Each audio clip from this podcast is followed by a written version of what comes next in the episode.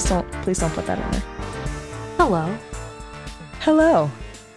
I am What's your up? host, Caitlin. Oh, I thought we were gonna do some NPR shit, but that's fine. Do it. No, you ruined it. Oh. I love you though. You know what I'm else you ruin- ruined? No, I want to ruin everyone else's day. Hey Siri. No. I want to know how many people's phones went off. I mean, no, if you're you know what's gonna be phone, worse than that is What? if you go, "Hey Alexa." I can't say the other one because I have one and it'll beep and it'll be loud. Uh, that's okay. I figured out that if I deepen my voice just enough, I can get into Michael's Android by going, okay, insert most popular search engine here. Yeah. I don't think it goes by like uh, voice recognition. Um, it it his does. I don't know if that's the general thing because if I say it like myself, it doesn't respond. I have to literally like gruff up and deepen my voice. Mm. but it's very funny when I can get it to do it because I discovered it while he was in the shower and I set all of these like reminders that he was cute. Good. oh, something uh, that could possibly be true crime related. Um, I think I was, yeah, I was working with people at the pool, and this one person had a phone that had facial recognition, and we found like their profile picture on Facebook, and then held it up to the phone, and uh, it opened their phone. That's that's some Black Mirror So shit. in, in case you want to get into somebody else's phone, just get like a good picture of them from their like their Facebook profile. Mom, please don't listen to this. now I've got to turn off my Face ID when I go home. Good. Yep. Um, what are we doing today? What are we talking about? What's going on? Um, we're talking about something completely new, and that's 10 more states. Yep, Yep, we're still on this. we in it. We're in part three of our fifty state series, and it's going pretty well. Yeah. Yeah, We're like we're like halfway there. we're in a bunch of M's now. Yeah, lemon on a pear. Why don't you start? Okay, why don't I start? So, we last left off on It was my state that we left on. yes, Maryland. Maryland, Maryland. I don't know. I, I I don't know why I was gonna say New Jersey because I know we didn't leave off on New Jersey because this is Massachusetts.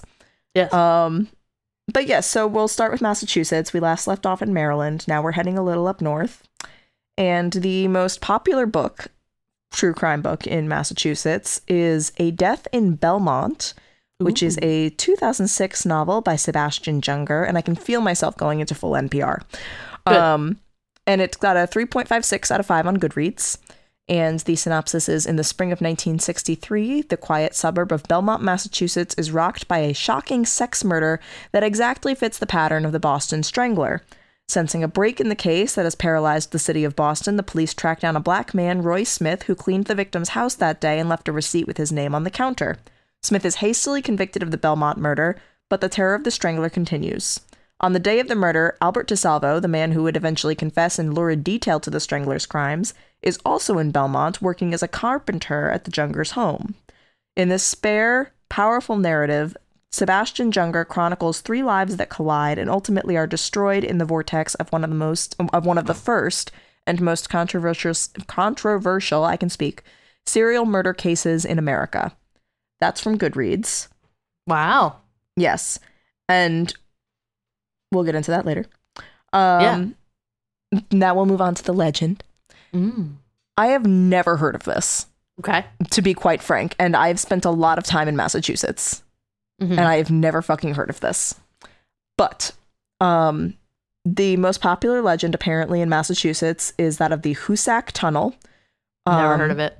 Yes, so it it was being constructed over a 24 year period and during that time about 200 men died Oh. and yes, and to the point like so many people fucking died that its nickname was the Bloody Pit. oh. Yes. Powerful yes. metaphor. N- Not Um, metaphor. Powerful yeah, imagery. but yes, imagery. There we go. We got it. Um, but so then there was a really bad explosion in like the late 1860s that resulted in 13 miners being trapped inside the tunnel and everybody was like, "Oh, they're dead. Uh-huh. Like they're fucking dead. They the thing exploded, everything collapsed, the miners are dead." yeah. They were not in fact dead. Ooh. Yep. Um, it was later discovered that they survived the cave in, built a raft to survive the flooding that ensued, Oh, geez. but eventually died from inhaling poisonous gases that were emitted as a result of the explosion, yeah. which is tragic. Not as tragic as it could have been because at least they did not starve to death or any of that. You know what I mean? Like if you're trapped there and you know you're Yeah. trapped and you know no one's looking for it, like it could have been worse, I will say, but still not great. Not a way I'd like to go. No, not at all. Mm-mm. But basically, what the legend is is that these 13 miners haunted the tunnel and that they will, you know, they do the typical ghost shit. They show up when they're not expected to. They moan. They like, they go boo and Uh-huh. all of that. But yeah, that's basically the Hoosac Tunnel slash Bloody Pit. Damn. Yes. It's a little Pretty fucked up. spooky. Yes, quite spooky. Um, but then next up, we have the 1992 documentary Brothers Keeper. That's the most popular documentary viewed in the state of Massachusetts. Yeah. Which makes a bit of sense because it has a 100% on the Rotten Tomatoes tomato meter and an 88% Ooh. audience score. You know why else it makes sense? Why? Because it was written and directed by Bruce Sinofsky and Joe Berlinger. Oh, Joe Berlinger, one of Mm. There our it is. favorite true crime documentarians. There he goes. Here he goes again. Here he is. He out here. Um, but yeah, and so you can watch it on Netflix or whatever Apple's streaming service is now. Every time I see it, I go, "Oh, that's what it is. I'm going to call it that." And then I forget. Um, so it's on whatever streaming service Apple has now where you can watch Hailee Steinfeld pretend to be uh what's her name? Emily um help me Dickinson. Okay. Um, but the synopsis of the the documentary is Bill Delbert, Roscoe, and Lyman Ward were four barely literate bachelor brothers, aged 59 to 71, living in squalor on their 99 acre dairy farm in Munnsville, a rural town in central New York. Then, on June 7th, 1990, Delbert was arrested and signed a confession stating that he'd suffocated his brother Bill the previous night in the bed they had shared for decades. For 10 months thereafter, Delbert maintained his innocence, and the people of Munnsville rallied behind him. Not bad. Right. It does sound very interesting to me. I was Yeah. like, ooh, how do I not know this one? But again, you can watch it on Apple. You can watch it on Netflix. You can probably watch it elsewhere, but those are the big two. But, All right. um, but yeah. And then finally, we have the top serial killer, which, in a shocking turn of events, was the Boston Strangler, Of course. aka, as I mentioned not five minutes earlier, Albert DeSalvo. Mm-hmm. Um, and so basically, to give a little background, he murdered 13 women in Boston, well, in the Boston area, not technically just Boston, during the early 1960s. And his victims were Patricia Jane Bullock Bissette, Helen Elizabeth Blake, Marianne Brown, Sophie Clark, Marie Evelina slash Evelyn Corbin, Joanne Marie Graff, Ida Odes Erga, Mary Mullen, Nina Francis Nichols, Beverly Salmons, Anna Elsa Leggins Slesers, Jane Buckley Sullivan, and Mary Ann Sullivan. Sullivan. Oh my God, not Mhm. Sullivan. Oh my God, I'm so sorry. Um, the last two, there's no relation. All right. So the murders of Margaret Davis, also, who was from Roxbury, Massachusetts, in like so that's in the Boston area, and Cheryl Laird from Lawrence, Massachusetts, also in the Boston area. So they fit the right area, and they were also originally attributed to being done by the Boston Strangler, but it was later Uh-huh. found that they were unrelated. Interesting. Yes. But um as mentioned previously with Junger's book, um DeSalvo confessed to these crimes. He did it while he was being tried for a separate case. And also, DNA evidence literally linked him to his last victim. Mhm. And since then, there have been actually parties like like people got bored of Clue and have parties trying to investigate the murders. And they Hmm. have suggested that they were actually committed by more than one person. Like, yeah, maybe DeSalvo was involved in some, but that it could not have, they believe it could It not have been done by just- just him. Okay. So that I thought was interesting, but Yeah. nevertheless, DeSalvo himself was sentenced to life in prison for all of the murders in 1967. Then he escaped. Then he was caught. Pulled then the he was thrown back in prison. Then he was murdered in prison, so not quite pulled the Bundy. But Mm. um, but yeah, we'll get to him. We will definitely Yeah. talk about him. This whole series But- is just us saying We'll get to stuff that. we're going to be getting to. This is this is the 20 minute previews before the movie that you're about to watch. yep, exactly. Yes. Um but yeah, that's Massachusetts for you. Massachusetts, great state. Quite a good state. I'm a fan. Uh, next up, we have Michigan. And the most popular true crime book in Michigan is The Red Parts by Maggie Nelson. And it's actually a memoir. Um, and the uh, synopsis that I got from Goodreads really made me want to read it. So it says One day in March 1969, 23 year old Jane Mixer was on her way home to tell her parents that she was getting married.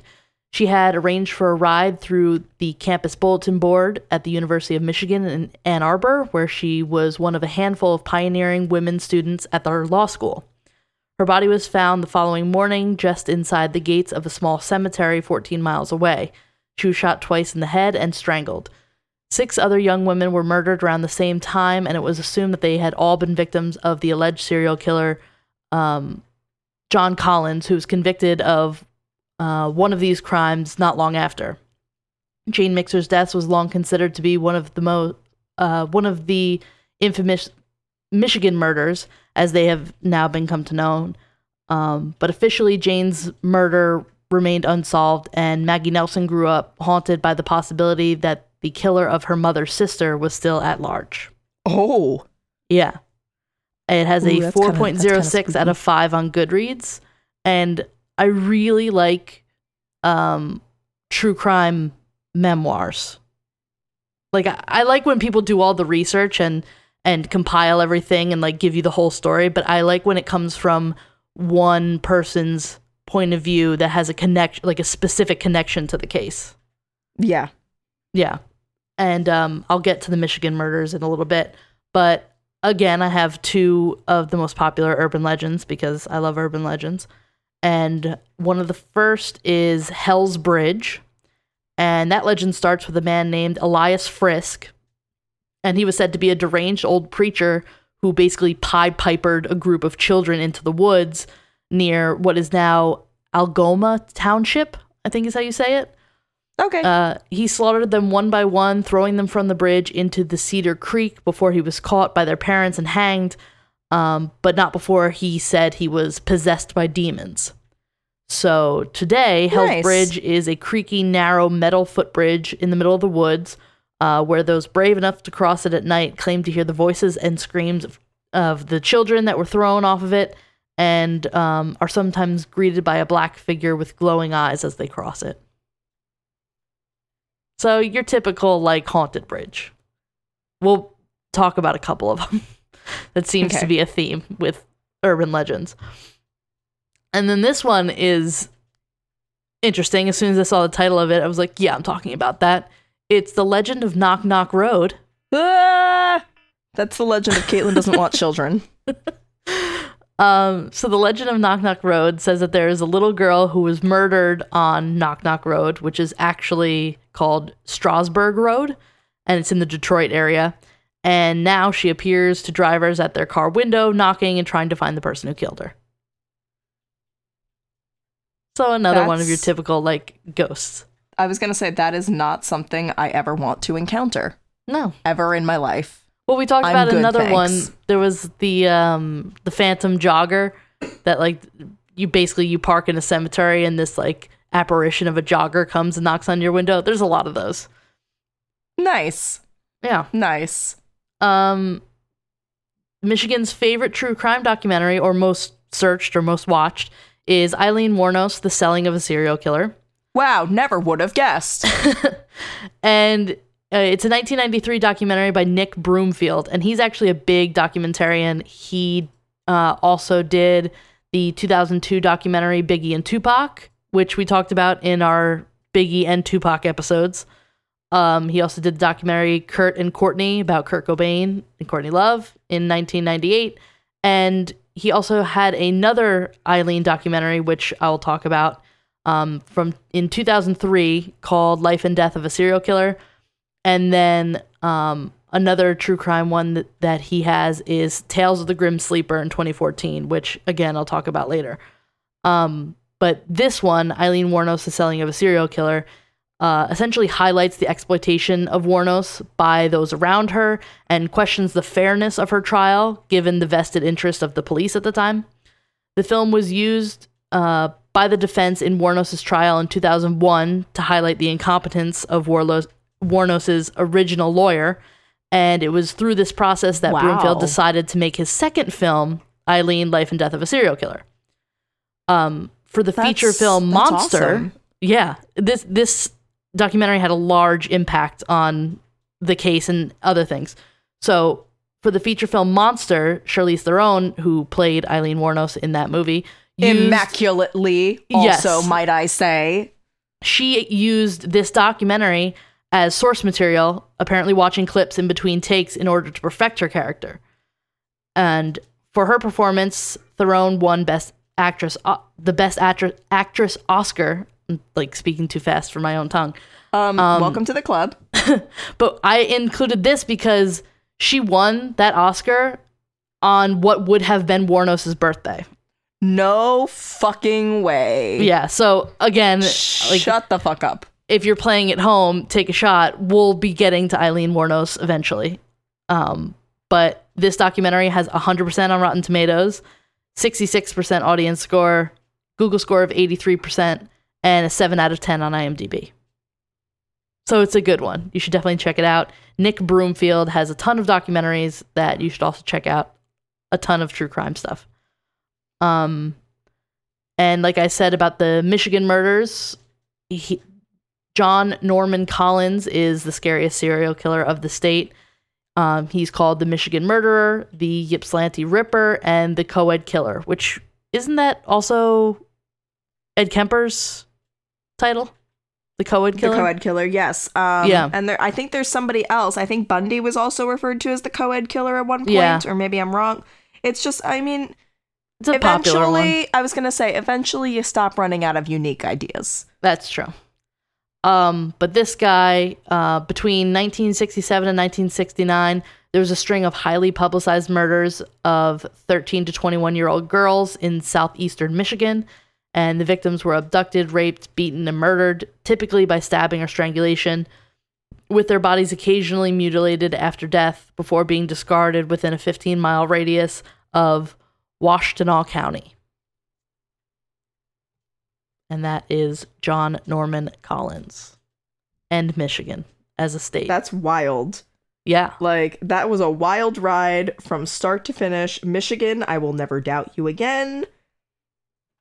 Michigan was all right. When I went, it was the 4th of July and like everything was closed for some reason. So I didn't really get a full uh um appreciation of all that Michigan, specifically Ann Arbor, had to offer. Huh. That's, But anyway. that's unfortunate. Come on. I know. Give her another chance, Michigan. I'll go yeah. eventually. All right. Well, next up, You're up. I'm. I must. Yes, I was going to say. I'm assuming I'm up next. Um, we've got Minnesota. Minnesota. Oh, tacos. Minnesota. Oh yeah. That's my touchstone. oh, tacos. of course it is. that's that's how Haley figures out different accents. She's just like, Say "All right, tacos and what's whatever." my favorite thing? Tacos. how do you say tacos in this accent? Okay, I can say the entire accent now. Oh, tacos. Um. Oh, of course. but so yes, so for Minnesota's most popular book, it's John Dillinger Slept Here: A Crook's Tour of Crime and Corruption in St. Paul, 1920 through 1936, which is a 1995 biography by Paul Maccabee. And it's got a 3.95 out of 5 on Goodreads. Mm. And the synopsis is this book is based on more than 100,000 pages of FBI files and wiretaps, prison and police records, and mob confessions. Interviews with 250 crime victims, policemen, gun malls, and ma- family members of criminals bring these public enemies to life. Crime historian Paul Maccabee takes you inside the bank robberies, gangland assassinations, and police intrigue of St. Paul's 1920s and 1930s gangster area. Eh, gangster era, excuse me, dear God. Um, you'll also find Crook to- Crook's Tour maps and more than 130 rare FBI, police, and family photographs. Mm. So yeah, that's the book. Sounds alright. Yeah. Yeah, I mean, like, yeah, I'd check it out. I'm not Um, like I've never been super interested in like uh mob crime. to a degree I have, but I have my reasons, and we'll get into them. Yeah. Well, Okay. again, we're gonna cover mob. We're gonna cover Crimes. mob shit. um, but yeah. So then, their top legend in Minnesota is the Kensington Runestone. Mm. Um, and so basically, in 1898, there was this Swedish American farmer who found this like huge rock on his farm that had symbols that were like Nordic in Ooh. like n- nature history thing. okay. Um, and he didn't know where it came from. Nobody else has ever been able to figure out where it came from since 1898. So, like, literally, historians can't figure this shit out, like, why it was there. Okay. Um, because it's also, it's not like Minnesota is on the coastline or anything. yeah. It's so nobody knows, like, how how it got there. Historians have studied it, and I will say that they did debunk the theory that the Vikings found North America before Columbus, but that's basically what everybody says. And otherwise, people are like, "Oh, well, if it wasn't the Vikings, then who did this? Was it the aliens? Like, Uh-huh. like was it like ghosts of the Vikings? Like who could it be? And what do these ancient symbols say? Because nobody is able to translate them either. It wasn't in like uh, a language that we know of, like an ancient It ancient was in language. Wingdings. Uh, okay. Um, so nobody can translate it. No. No. Um, yeah, no, nobody knows what it says. Nobody knows why it was there. Nobody knows who put it there. All right. So that's their that's their thing, and it's pretty cool. I was like, ooh, I would go visit Minnesota for that. Can you go see it? Is it still there? I think it is. Hang on, let me just make sure because uh, I'm assuming if they're talking about it as the top um like Urban urban, legend? legend. in Minnesota, And it's not still there. yeah, I would I I feel like that l- allows you to assume yeah, it's currently located in Alexandria, Minnesota. It was originally um located in Kensington, Minnesota. Oh, okay. So they moved it. And and again, the Swedish immigrant, his name was Olof Ohman. All right. Strong name. O L O F O H M A N. And I'm sure Olof Ohman was saying, oh man, when he saw that slab. I'm sure he did. That's all I'm going to say about that. But yeah, it's really cool looking. I do want to know what it says. That's I do cool. want to go see it. Yeah, it's it's really it's wild because also it's not like anybody knew those hieroglyphs back in 1898. Yeah. So, Couldn't Yeah. just Google it. no, you can't. That wasn't until 1998. No. Um but so yeah. So that's that. And then the documentary is Operation Odessa, which we talked about for Kentucky. Uh-huh. I made sure that it was what we talked about, and I didn't do my research before like I did last time, so we're Good. good on that count. And next up, our killer for Minnesota, top serial killer, Uh-huh. is Michael Paul. It's either Stephanie or Stefani, but it's with a PH, not a Gwen Stefani. okay. But he was a serial killer who was active between 1980 and 82. And most people would know him better by the other moniker. he was called, which is the weepy voiced killer. I've never heard of that. But Really? go on. I'm very interested. Oh wow! I'm I'm actually mm, mm, seriously like I'm actually surprised because once they said that I was like, oh, it's him. So basically, what he would do is after he would kill his victims, he would call the police a bunch of times and be like confessing to it, saying I did it, Uh-huh. but doing it completely anonymously. And he would speak in this really sad, high pitched, like weepy voice. oh, Like he clearly sounded like he felt remorse yeah. for what he did. Gross. Um, so that's how he got the nickname of the weepy voiced killer. And so overall, Stephanie killed, or Stefani, or whatever it is, he killed three women in the Minneapolis St. Paul area Kimberly Compton, Kathleen Greening, and Karen Potak. Interesting that all of their first names also start with K. yeah, that's weird. Yep. But uh Stephanie Stefani was convicted of the just one murder and Mm. of the attempted murder of another woman and was sentenced to 40 years and he died in prison in 1998 from cancer. All right. Yep. And that's Minnesota. Minnesota. Minnesota. My next state is Mississippi. oh, love their barbecue. I haven't been there yet. I'm excited Really? to go there. Yeah. Oh, on my oh, list. yeah. I I will go with you. I will 100% go with you. Well, I can't wait to tell you about their urban legend. But first, I'm going to tell you about the true crime book, which is God'll Cut You Down by John Safran. And the synopsis says a notorious white supremacist named Richard Barrett was brutally murdered in Mississippi in 2010 by a young black, na- black man named Vincent McGee. At first, the murder seemed to be yes. At first, the murder seemed to be a twist on old uh, Deep South race crimes, but then new revelations and complications came to light. Maybe it was a dispute over money uh, rather than race, or maybe, and intriguingly, over sex.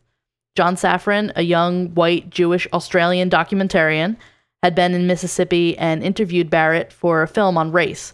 When he learned of Barrett's murder, he returned to find out what happened and became caught up in the twists and turns of the case.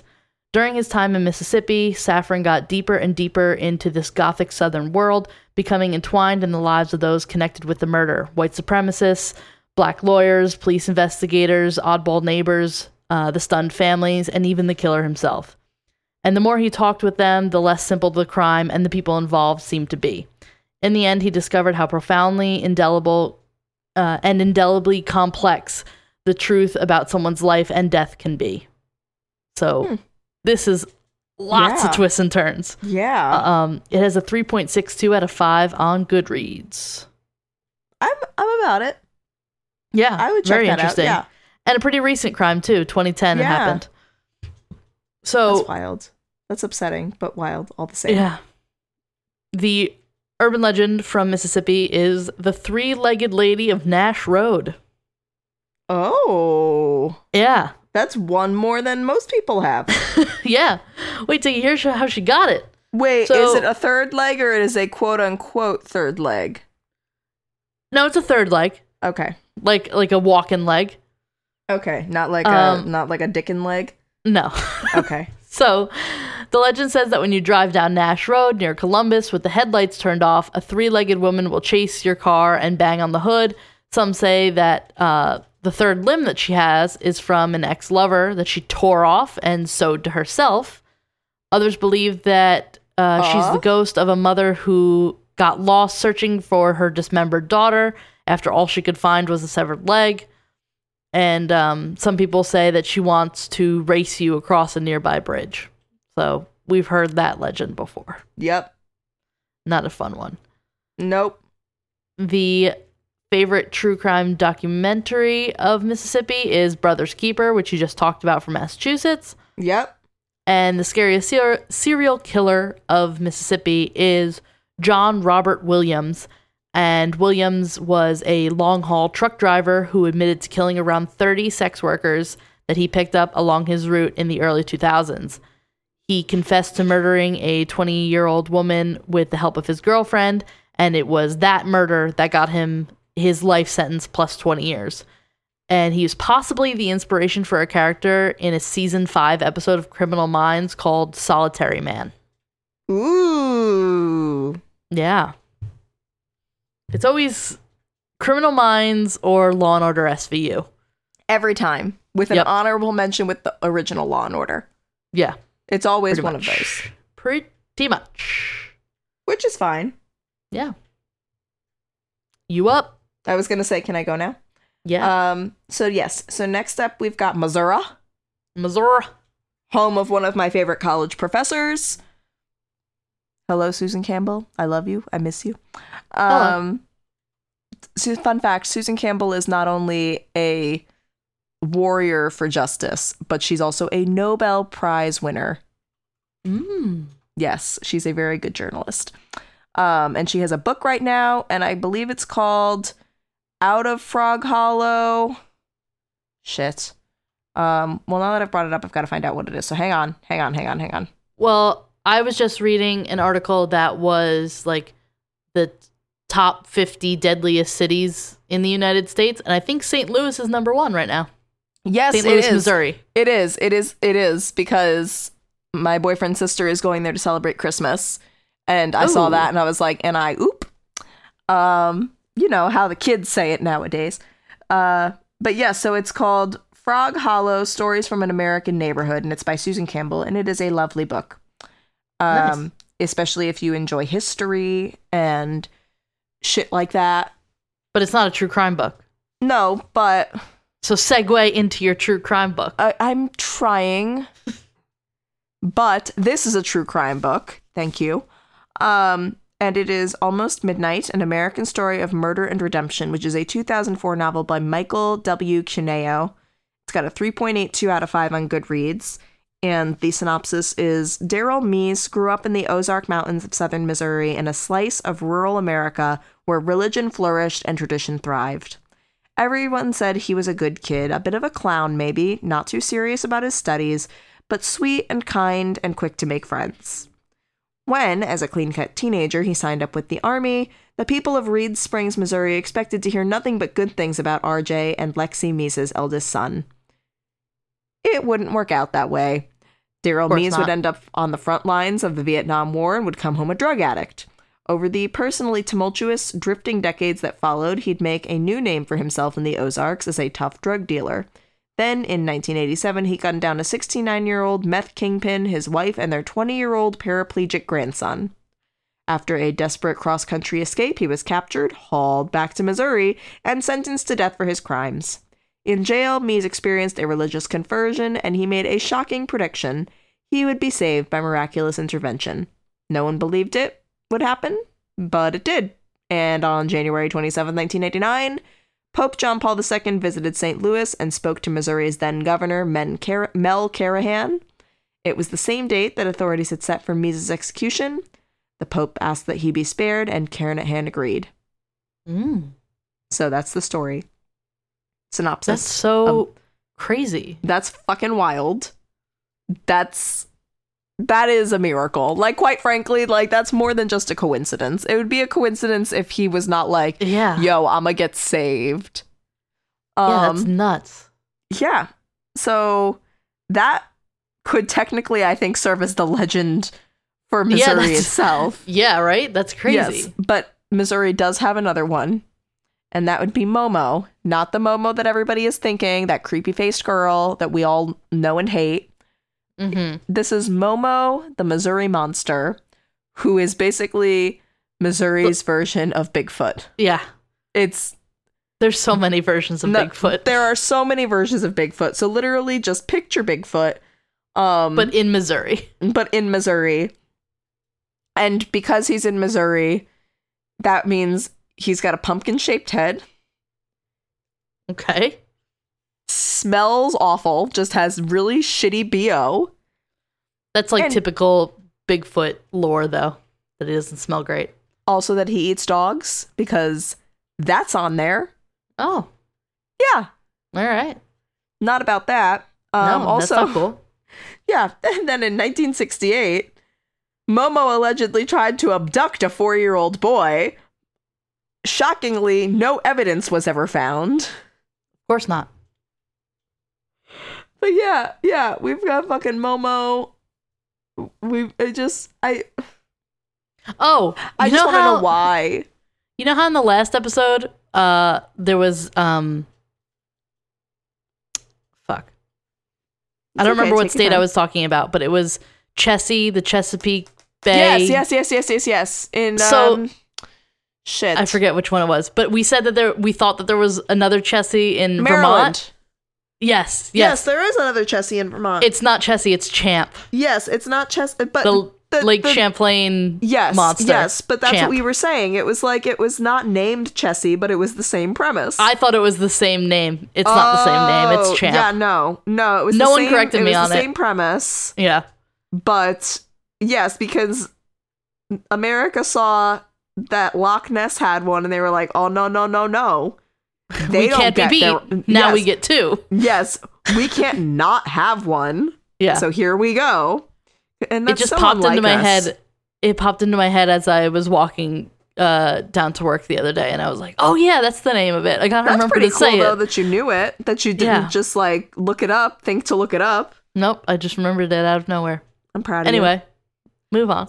Yes, so next we have our true crime documentary, and the top true crime documentary in the state is 1987's Sour Grapes, which was directed by Jerry Rothwell and Reuben Atlas and written by Al Morrow. Has a 95% on the Rotten Tomatoes tomato meter with a 94% audience score. And the synopsis is Rudy Kurniawan was, it was rumored, a wine savant, had an expert memory for taste, a generous host offering rare wines from his huge cellar, who in 2006 made $35 million in two uh, wine auctions from the sale of his wine. I think that they got the date wrong on Rotten Tomatoes if they're saying this was made in 1987. Yeah, I think I talked about this one. Um, I looked, I did not see it. Georgia, I did. Motherfucker. It's all right. I did it again. Yeah. It happens. It's on Georgia. Oh, but no, but I just said I did the opposite of that prediction. I I I was like, I'm not gonna get it wrong ever again. And then I did, and here we go. All right. It well, we talked about it for Georgia. Yeah, it's on Netflix now. You can go watch it on Netflix. Mm-hmm. I have that down here. Yes. All right. Okay. Tell me Meanwhile, about your killer. Okay, excuse me while I take my foot out of my mouth first. Um, so the top serial killer in Missouri was Maury Travis. Um, he was definitely a murderer, but a suspected serial killer in St. Louis County, Missouri. Um, he was named in a federal complaint, cr- criminal complaint, for the murders of two women. Um, at the time, in nineteen, uh, it- at the time, he was a hotel waiter and he was on re- parole because he committed a robbery in 1989 and had previously been sent to jail. Mhm. And Travis claimed in a letter to have murdered 17 women. Um, some authorities were doubtful. Others thought that he may have murdered up to 20 women. Um, but only two women were confirmed to be actually his victims, and that's Elysia Greenwade and Betty James. But before he could be put on trial for the crimes and before they could figure out, okay, well, you're saying 17, we're saying less, others are saying more, which is it? Uh, Travis hung himself in his cell on June 10th, 2002. Um, he had been put on a suicide watch prior, but the guards in the prison fucked it up, and Travis was able to find a moment when no one was watching him, and at that point committed suicide. Ah, Yeah, but that's Maury Travis. name sounds familiar for some reason. It's, it, it this was be. relatively recent. I mean, it was Yeah. 2002. Yeah, I don't know. I don't know either. Interesting though. I try to Um, be when I'm not, you know, being brain dead. My next state is Montana. Hi sis. Hi Bree. Hi, Jean. Hi, Bree. Power couple. Power couple. They're living in Montana, and uh, they should both probably read this book, which is Missoula by John Crowker. Crocker. Mizzou. Yes, I think Bree lives in Missoula, and Jean goes to Missoula a lot. Hi, Bree. Um, well, that would make sense. Yeah. So, Missoula, Montana is a typical college town with a highly regarded state university, a lively social scene, and an excellent football team, the Grizzlies, with a very rabid fan base. The Department of Justice investigated 350 sexual assaults reported by the Missoula police between January 2008 and May 2012. Few of these assaults- Mama. Yeah. Few of these assaults were properly handled by either the university or local authorities. In this, uh, Missoula is also typical. The DOJ reported um, it. Re- it had a report that released um, in December of 2014 that estimates 110,000 women between the ages of 18 and 24 are raped each year. Crocker's devastating narrative of what happened in Missoula makes it clear why rape is so prevalent on American campuses and why rape victims are so reluctant to report their assaults. Um, it has a 4.09 out of 5 on Goodreads, and I think there was like a ton, like out of a ton of reviews. So, um, very highly rated book. And if it's not triggering for you, I would recommend you read it. It's very eye opening. Um, the top urban legend of the state is the hitchhiker of Black Horse Lake. And this legend says that when you're driving down a pretty desolate part of Highway 87 near Great Falls, a man in jeans with jet black hair will suddenly slam into your windshield. Cute. And yeah. So when you get out to check your car, he'll be gone and there'll be no damage to the windshield as long as you don't fucking crash in fear. I mean, at least he doesn't damage the car. That's true. At least he's thoughtful. I guess. Um, and the uh, favorite true crime documentary of the state is The Disappearance of Madeleine McCann. And I'm not even going to explain it because you should listen to our episode 76, which is all about Madeleine McCann. Yep. But this this documentary is like a four part like deep dive into um, the events of her kidnapping, disappearance, whatever you want to believe it is, and um, all the events that happen afterwards.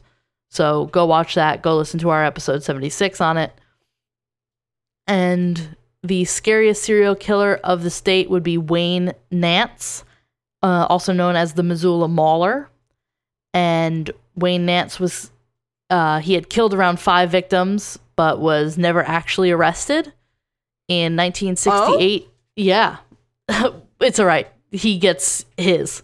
Good. Uh, in 1968, he broke into a suburban home and stabbed a man, but the man defended himself and shot Nance to death. So that's why he was never actually convicted That's that seems like a valid reason. because he got got. No, he got shot, Haley. Oh, sorry. it's okay. It happens. That's Montana. Oh god, Hannah Montana.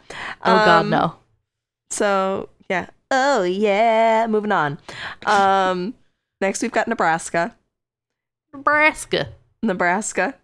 Um, and so to jump right into it, the top true crime book set in Nebraska is Abandoned Prayers: The Incredible True Story of Murder, Obsession, and Amish Secrets, which I was written.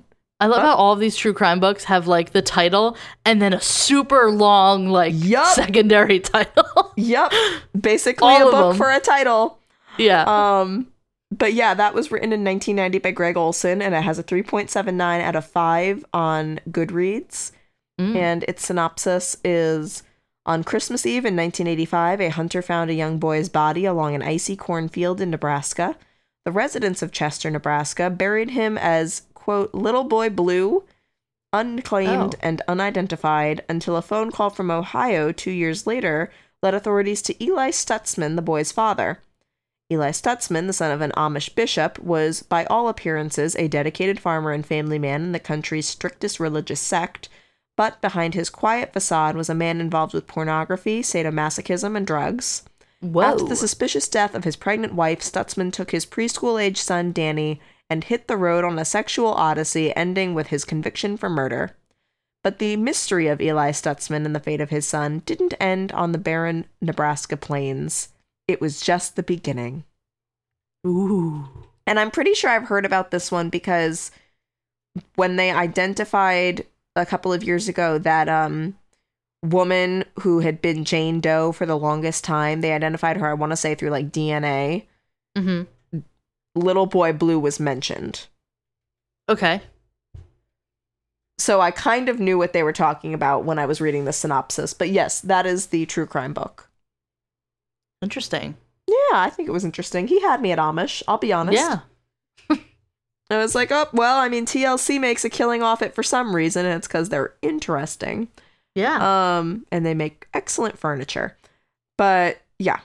So next is the legend for the state, and that would be Centennial Hall, which started in like the 40s. Um, Centennial Hall was once a high school, and students would say that they could hear a like warped kind of music. Um, Ooh. they've seen rocking chairs that are empty start to rock and they feel cold spots because, according to the legend, a student was playing her clarinet, had a heart attack, and died on the spot, all because the reed of her clarinet had been poisoned. Interesting. Yes, yes. So This seems was like, a very "Hmm, final all right." destination death. Final Destination meets the Chicago Tylenol murders. Like if if Yeah, a little bit. Michael Bay decided to go in a completely different direction with his filmmaking, this seems about right. Sure. Yeah. But no, next we've got the documentary, the top documentary in the state, which we talked about several episodes ago 2018's Murder Mountain, the Netflix series. Mm-hmm. And so it's got an 81% audience score. It was directed by Joshua Zeman. It's got six episodes. You can obviously, as I mentioned earlier, watch it on Netflix because it's a Netflix series. Yep. And the synopsis is exploring Humboldt's marijuana farms, both legal and illegal, and providing a glimpse into what it takes for an outlaw farmer to cross over to the legal market. But we've discussed this, and you can go back and listen. Yeah, that's like Humboldt County, um, California, right? That's That's like one. way north. way super north, like Like the most north you could be. Yes, I was gonna say like almost Oregon north, Oregon. God damn it, I'll get Oregon. there eventually. Yeah, I was in Humboldt County. I went to I think Trinidad is in Humboldt County. Um, possi- possibly. Uh, I know that Eureka is because everything said Humboldt there. Um, Yeah. There's like a It couple is. other places that I went in Northern California that were around there, and uh, I did hear people talking about the Murder Mountain series because apparently that's one of their big anecdotes. Yep, and Yeah. it is. I just looked it up. It is in fact in Humboldt County, Yep. and it's eight miles north of the Arcata Eureka Airport. Yeah. Okay. All right. Um, but next we've got our killer for Nebraska, and obviously it's got to be Charles Starkweather, who was covered Mhm. as being half of a killer couple that Haley did. Um, for those who don't remember, Starkweather murdered a bunch of people in Nebraska and Wyoming between 1957 and ni- December 1957, January 1958. Um, when he was 19. Then he killed another 10 victims between January 21st and January 29th, 1958. And the only reason he stopped was because he got arrested. And during his crime spree, he was accompanied by his 14 year old girlfriend, Caril Yep. Ann Fugate. We have an episode on that. I don't remember the number, but you can go and listen to Killer couples. Is it Killer Couples or did I do did I do a full episode on them? No, I, I don't remember. you- I, because I thought we were going to do Paul and Carla as a full episode. Oh, that's true. Yeah. and because we were going to, fun fact for those who did not know we were going to do paul bernardo and carla homolka as a part of our killer couples episode and we didn't There's just too much information. there was too much just like with charles starkweather and caril ann fugate as i am now looking at Yep, I just looked it up. yep so Episode fifty seven. right. so i'm on i'm on neutral ground i was wrong about one but i was right about one That's okay. that's fine Episode that's fifty seven is Charles Starkweather and Caril Ann Fugate. So go listen to that Yeah. for more info. Go. Yeah. Yas. My next state is Nevada. Nevada, Nevada, Ne- I think it's Nevada. Nevada, I don't remember. I, I, I've been corrected. I don't remember what it is exactly. Nevada. All I know is Nevada. that Vegas is fun. Yeah. Well, I'm going to be talking about Vegas because Vegas, Vegas, because we're going to Vegas. the yes, and the true crime book from Nevada, Nevada, whatever it is, Nevi. is obviously um, Casino: Love and Honor in Las Vegas by Oh yes, Nicholas Nicholas Pileggi. Pileggi. That's what I'm saying. Okay. Okay. So it's the same author that did the best-selling Mafia expose Wise Guy. Oh, okay. And this is the inside story of the billion-dollar gambling industry and the secret, dangerous mm-hmm. men who run it. Yup, it's basically the personification of Andy Garcia's character in Ocean's 11 or whatever. Ocean's number it was where they robbed the casino. Yeah. It has a 4.02 out of 5 on Goodreads. That's not bad at all. No, that's that's pretty good. And do you want to guess what the top urban legend in this state is? Um It's a big one. Vegassi, the Loch Ness monster of that channel that you go gondola riding in. No, it is Area 51. That makes no fucking sense. It's not near Vegas. Area 51 is I'm in Nevada. never mind. Yeah, it is. I'm just thinking Vegas. Never mind. Carry on. Vegas just- is not I'll a be over state. here being stupid. I know. Now, Uh, so yeah, Area 51 is probably the most famous urban legend of all time. And um, it said that everything from time travel to genetic experiments and even alien autopsies are commonplace at Area 51. Um, the U.S. government officially states that Area 51 is a is classified due to national security, so no one really knows what's going on there. And but we all uh, know. yeah, at the risk of beating a dead horse at this point, we will get to Area 51 at a different time. Um, the most popular true crime documentary in the state is Tales of the Grim Sleeper, which I just talked about. Um, it's a 2014 documentary by Nick Broomfield. hey, Nick Broomfield. yeah, That's another it- one we like. Yes. It's about the California serial killer Lonnie Davis Franklin Jr., who is also known as the Grim Sleeper. Uh, it has a 100% on Rotten Tomatoes, 77% audience score, 84% Google score, and a 7 out of 10 on IMDb. Oh, is that all? Yeah. I don't know if it's available on Netflix or anything. I didn't see it when I looked it up. But at the time of recording this, that is true. I don't know any other time. Um, the scariest serial killer of the state is Carroll Cole. And Cole was born in Iowa, but killed around 35 people, mostly women. Um, some in Nevada, but also in California and Texas. Um, but the death sentence was uh, brought down upon him in Nevada.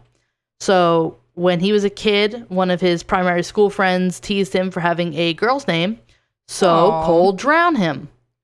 Not a good enough reason to drown somebody. Yeah, I'm just going to say he- it. Yeah, so then he went to kill a bunch of people. Uh, he was executed in 1985. There are two books by Michael Newton that talk about Cole. Uh, 1992's Hunting Humans, the Encyclopedia of Serial Killers, Volume 1, and 2014's Silent Rage Inside the Mind of a Serial Killer. So more of his story is in those two books. Okay. And that's Nevada, Nevada, Nevada, Nevi. Nevi. You up? Okay. I'm up. I know. I'm just I'm just I don't want to just jump on your conclusion. Okay. So finally, I have New Hampshire. New and Hampshire. I think it's very ironic how I've been getting all of the um Hi Marcia. Did you hear that? No. Oh. Well, Is it a she's cat? Hello? yeah, she's chatting. Good. Um, and Marcia rarely chats, so it must have been important. I don't know what she said, but it must have been important. Um, but I think it's really funny how I've been getting all of the New England states, or so it feels. yeah, But anyway, yeah. So next, I've got the top true crime book, and that is Judgment Ridge, which is a 2003 novel by Dick Lehr and Mitchell Zuckoff. It's got a 3.83 out of 5 on Goodreads. And the synopsis is On a cold night in January 2001, the idyllic community of Dartmouth College was shattered by the discovery that two of its most beloved professors had been hacked to death in their own home. Good. And- Yeah. Investigators searched helplessly for clues linking the victims, Half and Susan Zantop, to their murder or murderers. A few weeks later, across the river in the town of Chelsea, Vermont, police cars were spotted in front of the house of high school senior Robert Tulloch. The police had come to question Tulloch and his best friend Jim Parker. Soon, the town discovered the incomprehensible reality that Tulloch and Parker, two of Chelsea's brightest and most popular sons, were now fugitives, wanted for the murders of Half and Susanne Zantop. Authors Mitchell Zuckoff and Dick Lehr provided a vivid explication of a murder. Is explication? Oh, I guess so. Um, sure. explication of a murder that captivated the nation, as well as dramatic revelations about the forces that turned two popular teenagers into killers. Judgment Ridge conveys a deep appreciation for the lives and the devastating loss of Half and Susanne Zantop, while also providing a clear portrait of the killers, their families, and their community, and, perhaps, a warning to any parent about what evil may lurk in the hearts of boys. Mmm. They only want one thing, you know, Haley. Murder. Truly. Yes, that's what they want. What they really, Mhm. really want. So next we've got the top legend for the state, and that would be Goody Cole, the Witch of Hampton, not to be confused with Goody Proctor, the Witch of the Salem. witch of yes. Um, so Eunice Goody Cole was the only woman in the history of New Hampshire to be tried for witchcraft, and she was tried multiple times. Um, her first charge was They just in, couldn't let it go. They really couldn't. Her first charge was in 1950. Uh, Jesus Christ. Her first charge was in 1656, and she was then charged again after she got off in 1671. Damn. Like they could not let it go. Leave a bitch alone. Over a decade later, that's 15 years later, they're like, no, we can't let this go. Yeah. Um, so finally, when she died and her body was recovered, the townspeople, it was rumored, put a stake through her heart to keep her from haunting the town. Mhm. Um, but people continue to blame her for anything that bad, that like anything bad that would happen to the citizens of Hampton Mhm. for the past 300 years plus. Yeah, um, just because you lost your car keys, it's not her fault, Todd. Exactly. Thank you. God damn. Fucking right, Chad. Um, so, for example, there was a boat full of Hampton residents um, that capsized and everyone on board drowned, um, Mhm. even though some of them were in swimming distance from shore. Well, they just can't swim. Th- yeah, exactly. But that's not Goody Cole's fault. But No. people still blamed her for it, and the, they said the that they captain, Derek. just making a random white guy. our favorite our favorite pastime. yep. Not even just white white guys. It's all your fault, Cheryl. Um. So yeah, so people blamed Goody Cole for the crash and said that she cursed the passengers by having them forget how to swim.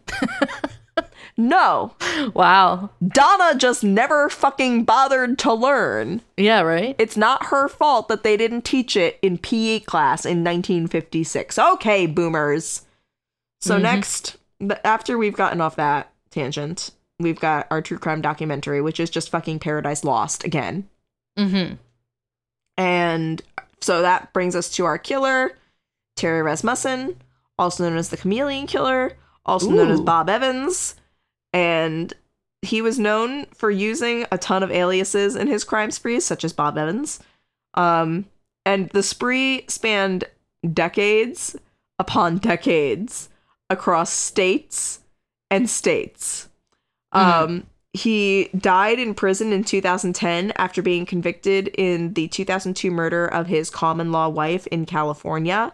However, he received the most media attention after his death when it was announced that he was the primary suspect in the Bear Brook murders, which are also known as the Ooh. Allenstown Four, which was four young female murder victims, two of whom were discovered in 1985 and two were discovered in 2000 at Bear Brook State Park in Allenstown, New Hampshire.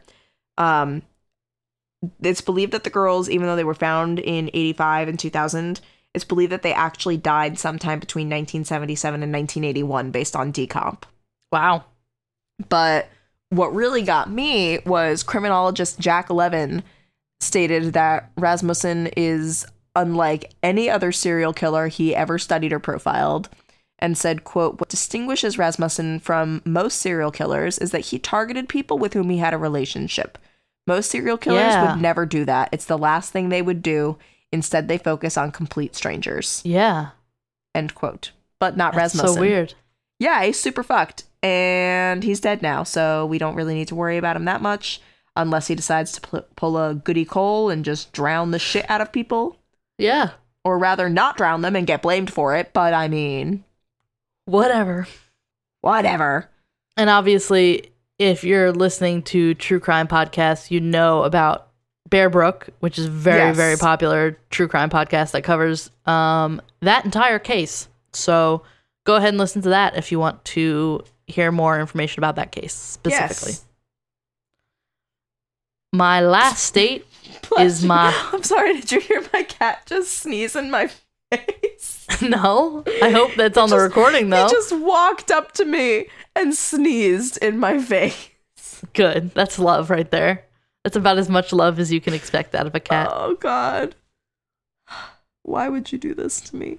Anywho, Yes, moving on. my last state is my home state, and it's New Jersey. Hey ya. I was gonna say, do you want me to cheer or do you want me to not Oh, lie to cheer. you? Jersey's the best. So you want me to lie to you? Anyway, Yay! the true crime book of Jersey is The Good Nurse, a true story of medicine, madness, and murder by Charles Graeber. And the synopsis is After his December 2003 arrest, registered nurse Charlie Cullen was quickly dubbed the Angel of Death by the media. But Cullen was uh, a no mercy killer. He was no mercy killer, nor was he a simple monster. He was a favorite son, husband, beloved father, best friend, and celebrated caregiver. Implicated in the deaths of as many as 300 patients, he was also perhaps the most prolific serial killer in American history. This book has a 3.79 out of 5 on Goodreads. And we'll talk more about a couple of different angels of death because that's like the um, umbrella term for um, somebody in the uh, medical field that kills a lot of people. yeah. So we'll talk more There's about Charlie. Cullen and yeah, um, some more well-known ones too. Um, the top urban legend from New Jersey, from the list that we found on Thrillist, is the Westfield Watcher. and Never obviously heard you of can them. you can listen to the, our episode, uh, full episode on the Watcher, which is uh, episode seventy-seven of our podcast. But there's we've also covered a couple of other Jersey legends because obviously I want to cover legends close to home. So we've also covered the Jersey Devil, which is our fifteenth episode, and we did an episode driving down Clinton Road, which is um, another popular urban legend in Jersey, and that was episode twenty-seven.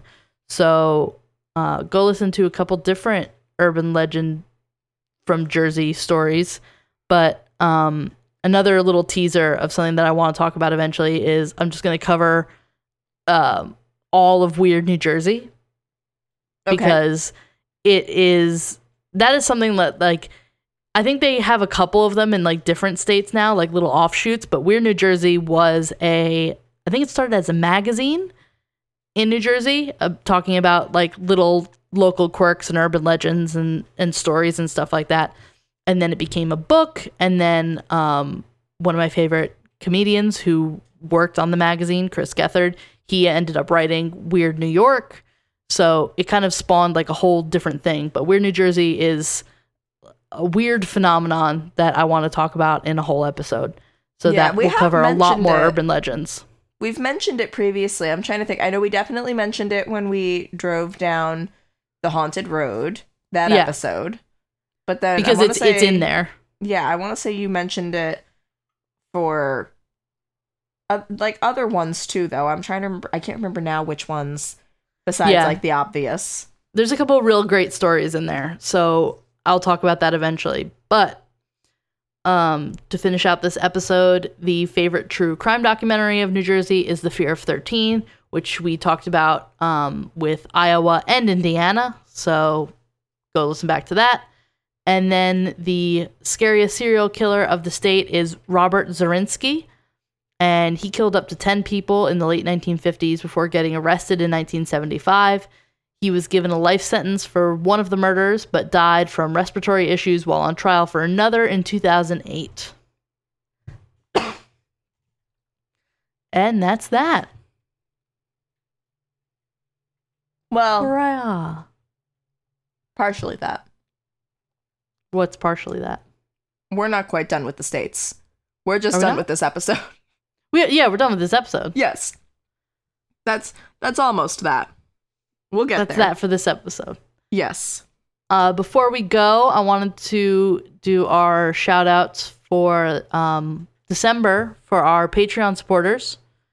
And that would be Camilla, McKenna, Sin Turtle, Shannon, and Janny. Okay. So, yay. Haley Thank has the list in front of her. I do not. I do. but I trust that that's correct, and I know who all of those people are. So there we go. Yeah. Frequent flyers. We talked to all of them. Yes, there. That's I like that. Frequent flyers. Yeah. Yes. Thank you to all of you guys for supporting the podcast this month. And we love you very much. We do. We truly do. We love you. If We appreciate you. I can't think of anything else that we could say. If you want to get your name shouted out on the podcast, then you can donate to our Patreon.